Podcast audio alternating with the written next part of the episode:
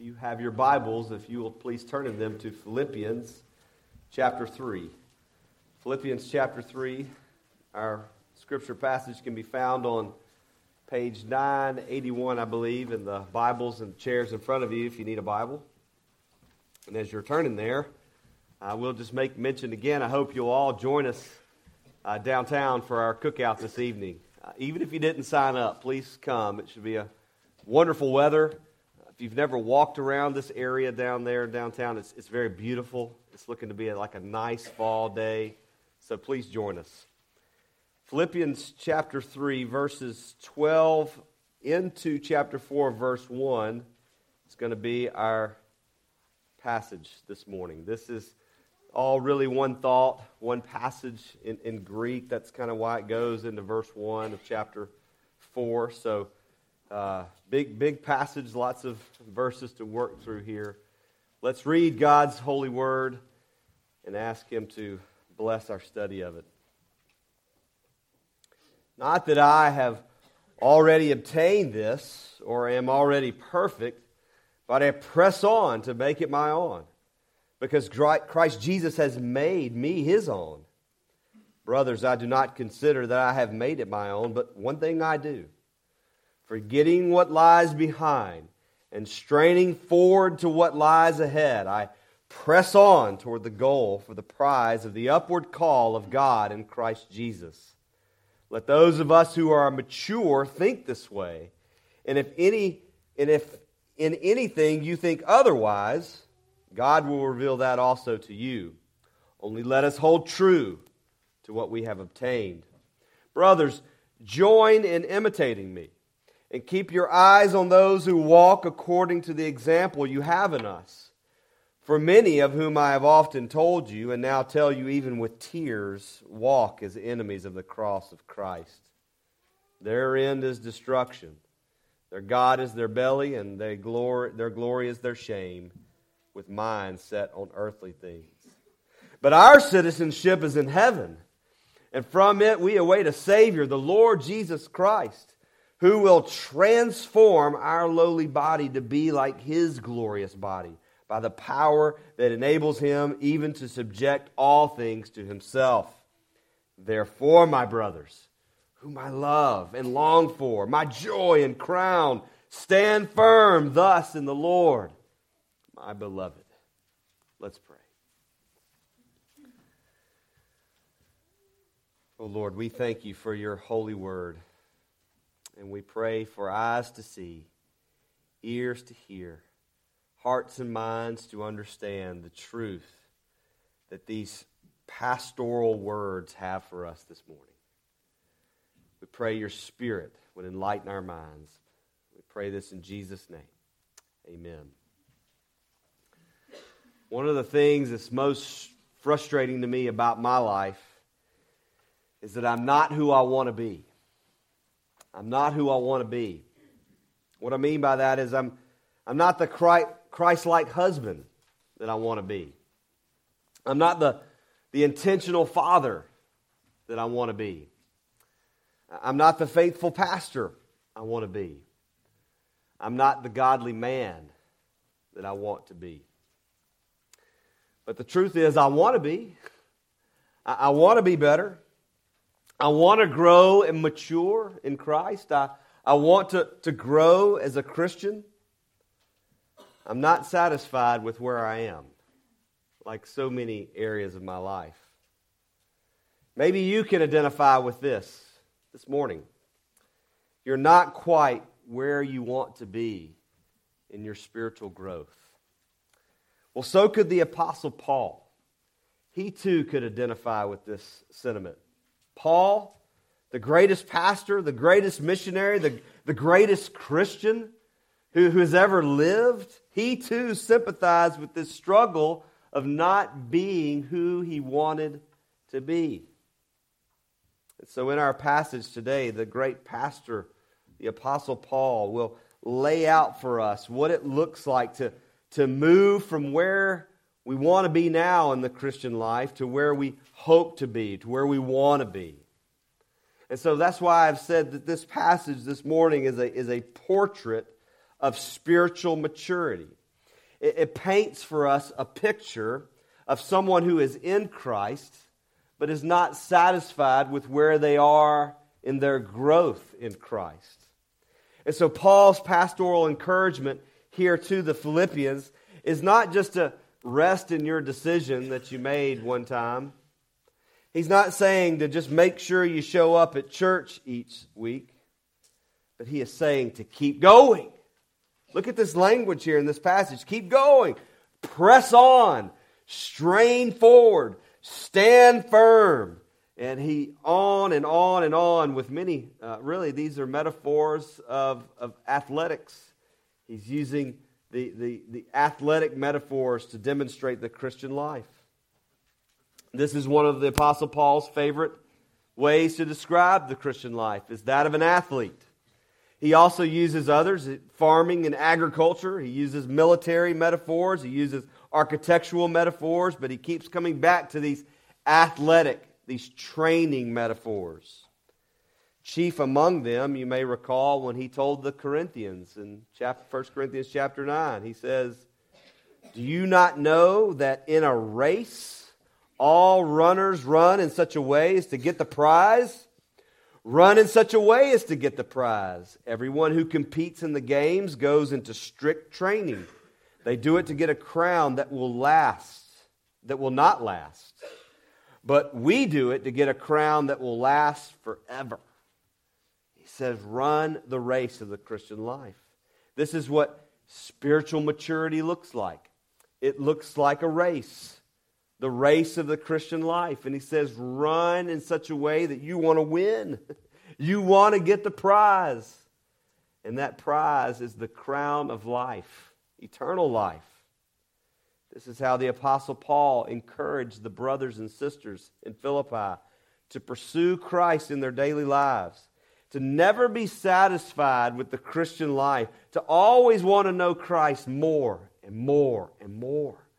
That's what he was saying back in the previous passage, that he wanted to know Christ, the power of his resurrection, sharing in his suffering, and, and knowing him more and more and more and more. That's what spiritual maturity looks like. That is what this passage is about.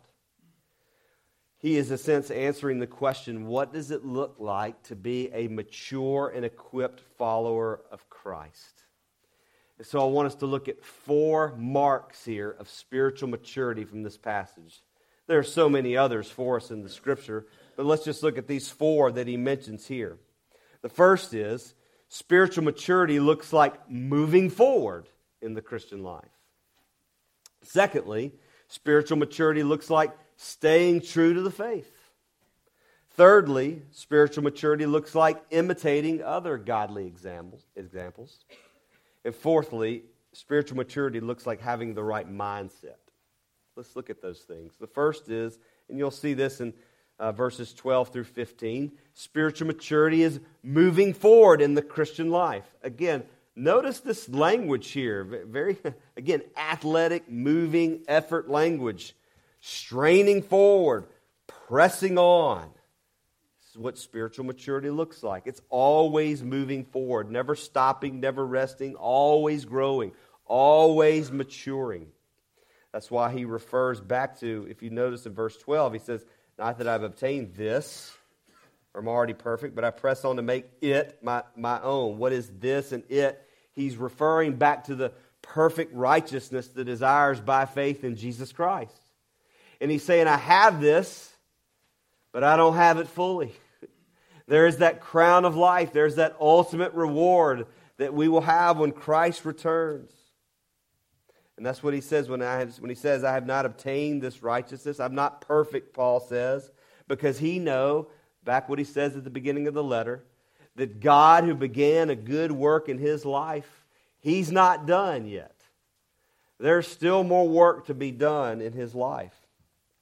Isn't it amazing to think that the Apostle Paul, again, I, I would argue the most mature Christian to have ever lived, even he could say that he was not perfect, nor had he reached perfection in the Christian life.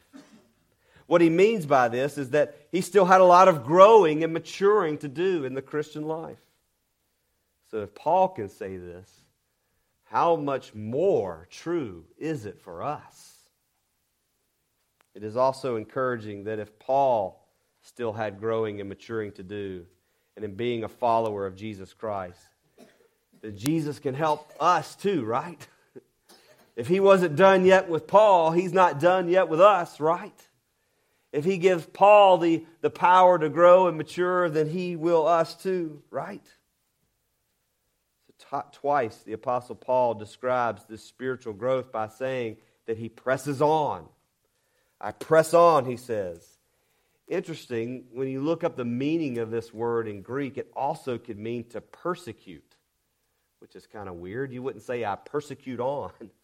But what Paul was doing was making a play on words back to the passage before when he said, Hey, before I was a Christian, if you really wanted to know how zealous I was for God, look how I persecuted the church and those who were followers of the way. I was, I was religious about that persecution.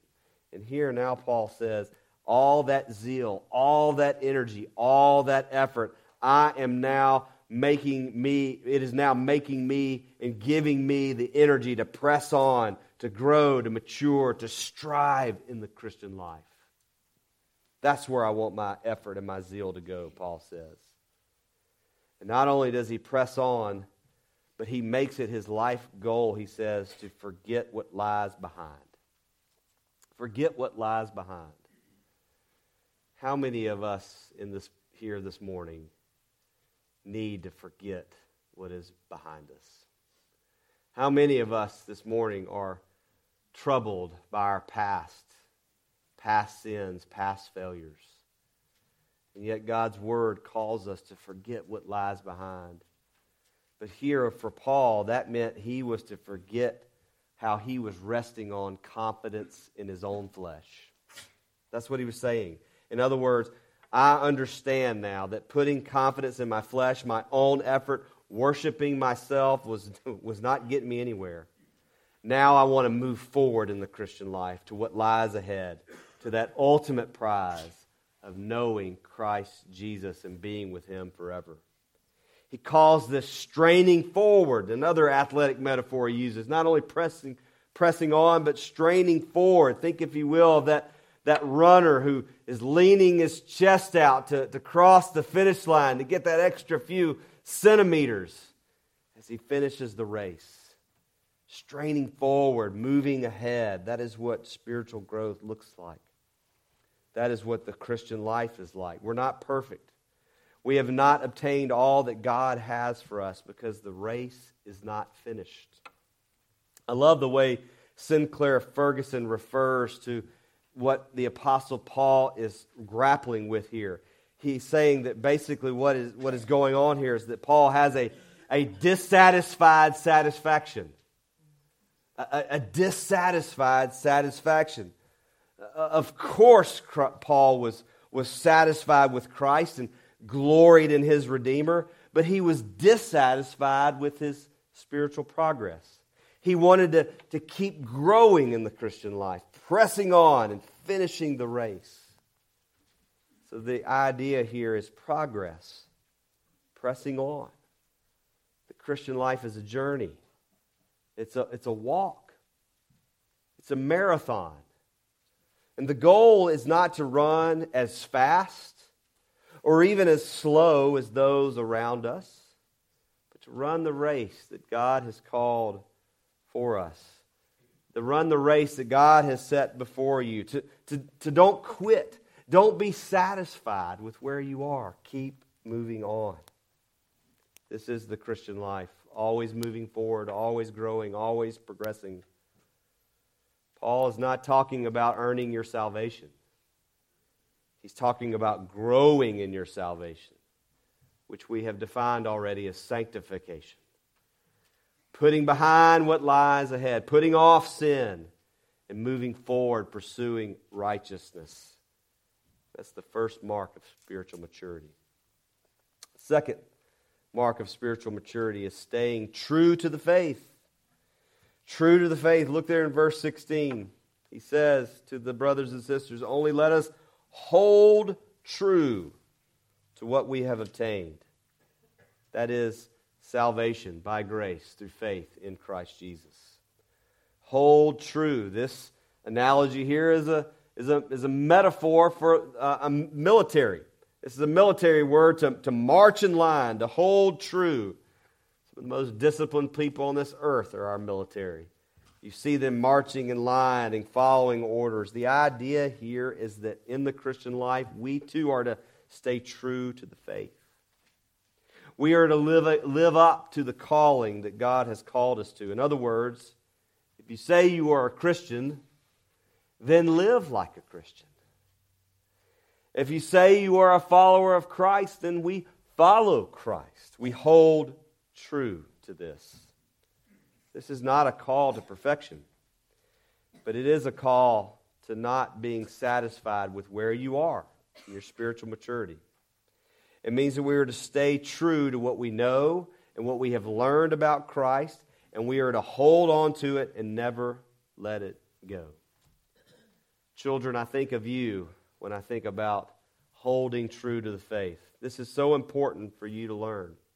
Many of you, as young boys and girls, have made a profession in, Christ, in faith, of faith in Christ, and this is a wonderful thing. But my prayer is that you'll not be satisfied with that profession. That you'll not just say, Yes, when I was eight years old, I, I stood up in church and said, I believe in Jesus. But that you will see that it was just the beginning. It didn't start and stop there. It goes on forever and ever. We always want to know Jesus and never be satisfied with knowing more about him to keep growing. But that's true for all of us, right? That's not just for children. We must all keep growing and hold true to the faith. I've said this before, and I'll say it again. It's so encouraging to me to talk with saints who have lived 80, 90, nearly 100 years, and to see them staying true to the faith. Their marriages are secure. They've been married for over 60 years. Their, their walk with the Lord has continued for decades upon decades. They hold true to what they know and what they've learned about Christ, and they say, I'm not done yet. I got more growing to do. I'm still learning this and that every day. May God give us the strength to be the same, to do the same. And that's a good lead, or lead into our third mark of spiritual maturity. Spiritual maturity means you look to imitate other godly examples. Look there in verse 17.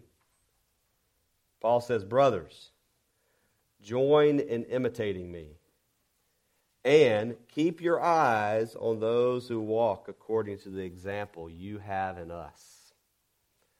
Think about that. I'm not sure I would say that to anybody. Hey, why don't you just imitate me and your life will be great? but what, what, why would Paul say that? What he is saying here is that, brothers and sisters, we want to see you growing in your faith, maturing. And there are those who have been walking with Jesus for a, many years now.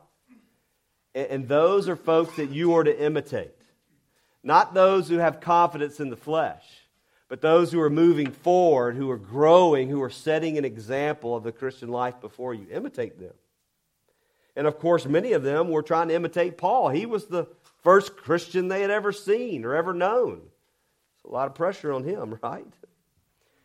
When I was in college, I believe one of the things that the Lord used to save me from going down the wrong path was by putting some godly, mature upperclassmen in my life. To me, these men were mature and stable, and they wanted to give God glory in all they did.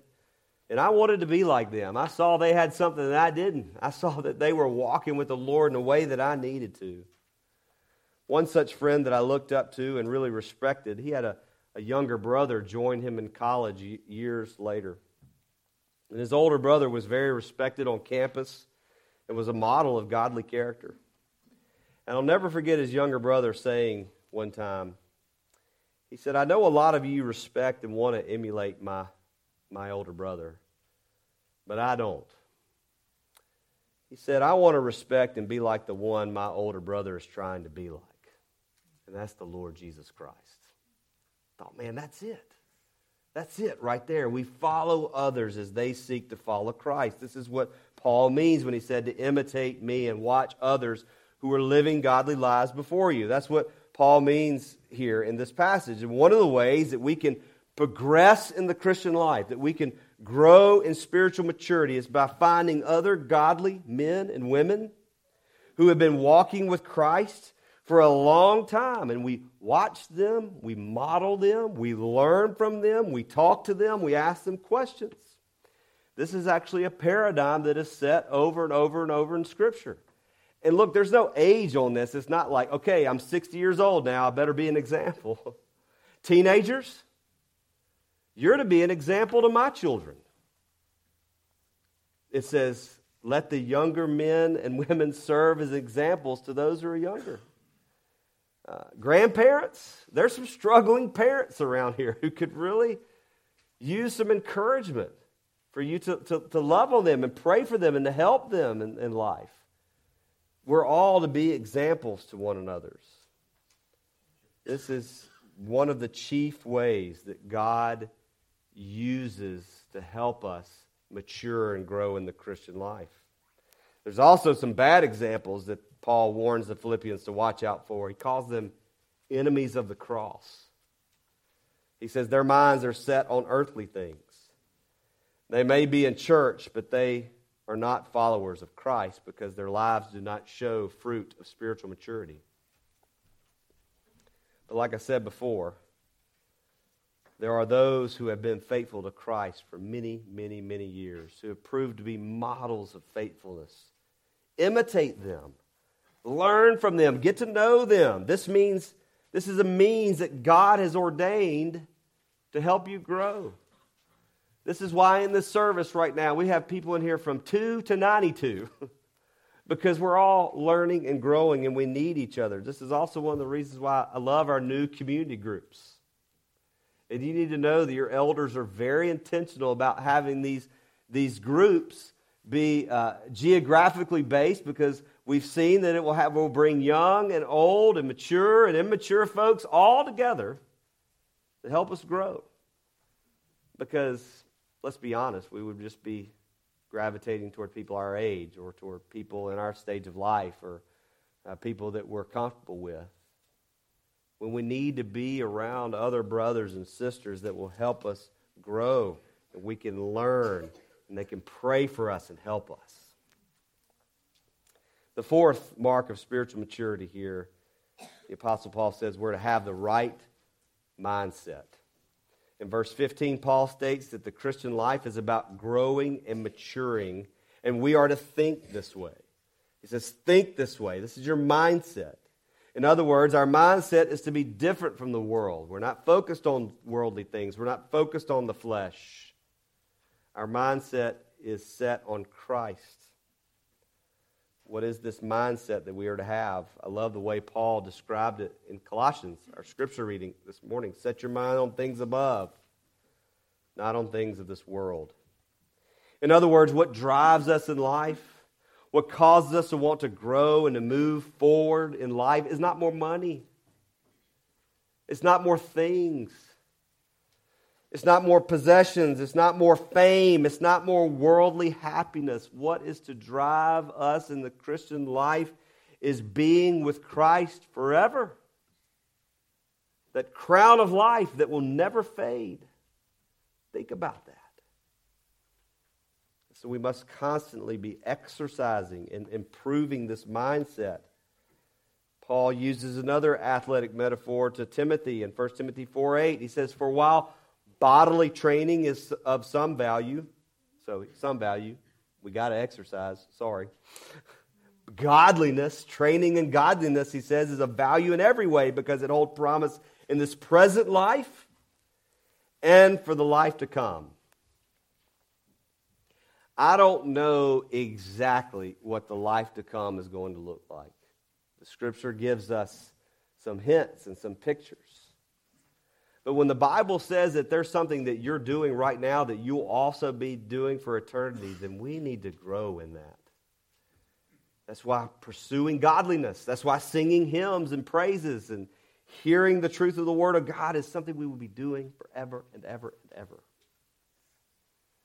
So we must have this mindset. And one of the most important ways that we make sure we have this right mindset is to understand that we have a new citizenship. Look there in verse 20. The Apostle Paul says, Our citizenship is in heaven. Now, if this is not a word for the 21st century, I don't know what is. I mean, we live in an extremely politically charged culture right now. I have had folks who have lived much longer than me have told me that they think it is as bad as it's ever been. I'm like, really? Really? Are you sure? I mean, I believe that this is partly because we live in this, uh, this instantaneous media culture where everything's supercharged and everything's right now, uh, but it's, it's, it's not good. And the world tells us this is what the world tells us the most important thing is whether you're an American or not. Or the most important thing is whether you are Republican or Democrat. Or the most important thing is who, what team you cheer for. Or the most important thing is fill in the blank. Think about it. Think about the identity crisis our world is having right now to tell you who you need to belong to and who you need to follow. The Word of God comes and corrects us very clearly. Our citizenship our identity is not in this world, it is in Christ. It is in Christ our hope is found. Our hope is not in who's on the Supreme Court. And if you think that and believe that, and if that's worrying you every day, you will be disappointed over and over and over and over. Because our citizenship is in heaven. Our hope is in heaven. You will never find a Savior on Capitol Hill. I promise you. You won't. You will not find security in how much money you have in your retirement plan. You won't. We're going to enjoy an awesome cookout and fellowship downtown, but that's not where we're going to be forever. Our citizenship is in heaven, and our gaze is upward to a Savior to return who will do something so amazing, so glorious, so much more awesome than anything we can imagine. Look at verse 20, what he says. Christ is going to come and he is going to transform, verse 21, he's going to transform our worn out, tired, wrinkly body and give us a new glorious body. The scripture says that you and I are too unholy, too unworthy to stand before a glorious risen Christ.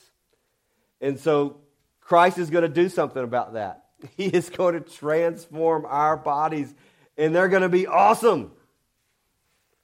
They're going to be like the 40 year old NFL players who are still playing in NFL somehow, you know. Think about that. He is going to give us a new glorified body, and this is such amazing news to us who are, of us who are aching and creaking as we get out of bed this morning. Some of you doctors are going to be out of the job, I'm sorry. But that's good news. And therefore, set your minds on things above, not on earthly things that will not satisfy, not on these bodies that will be one day renewed. These things cannot and will not satisfy. Brothers and sisters, Christian life is a race. So we need a new mindset as we run this race. We must press on each and every day.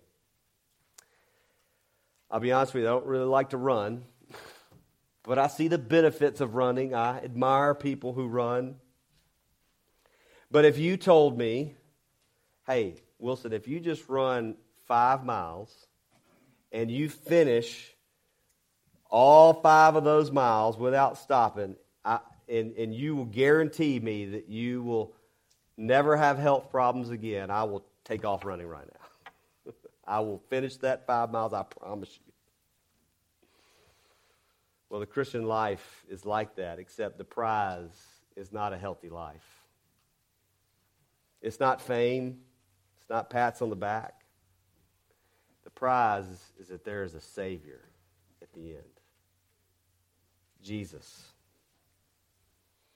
So, the way we gain strength and confidence and endurance to finish the race, to, to run when we don't feel like running, is to look to the one who's already finished the race, the one who's already run on our behalf and finished for us. This is why the author of Hebrews says, Therefore, since we are surrounded by such a great cloud of witnesses, let us lay aside every weight and the sin which clings so closely, and let us run with endurance the race that is set before us. How do we do that? We look to Jesus, he says, who is the founder and perfecter of our faith, who for the joy that was set before him endured the cross, scorning its shame, and sat down at the right hand of the throne of God.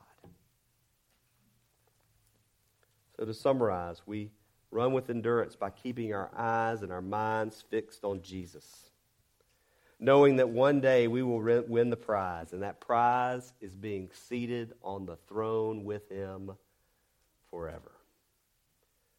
This is the way that maturing and growing believers are to think.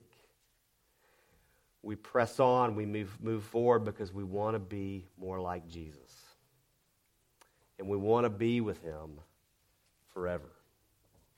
Matthew Henry stated, The believing hope and prospect of eternal life should make us steady and constant in our Christian course. To stand fast in the Lord is to stand fast in His strength and by His grace. Therefore, brothers and sisters, let's stand firm. Let's stand firm in the strength of the Lord and in His might. And may God give us the grace to keep going, to keep growing, to keep pressing on toward the goal, knowing that the goal is to be with Christ and to be with Him forever. Let's pray.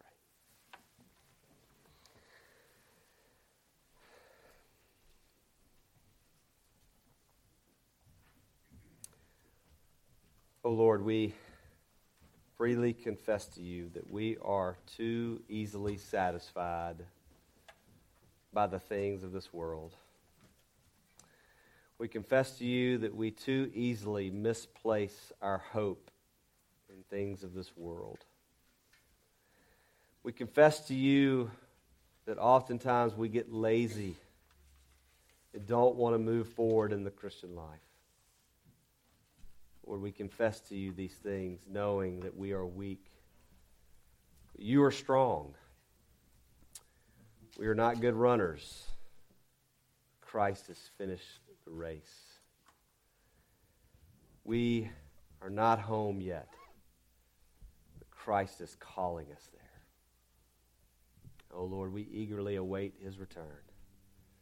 And we pray, Come, Lord Jesus, come.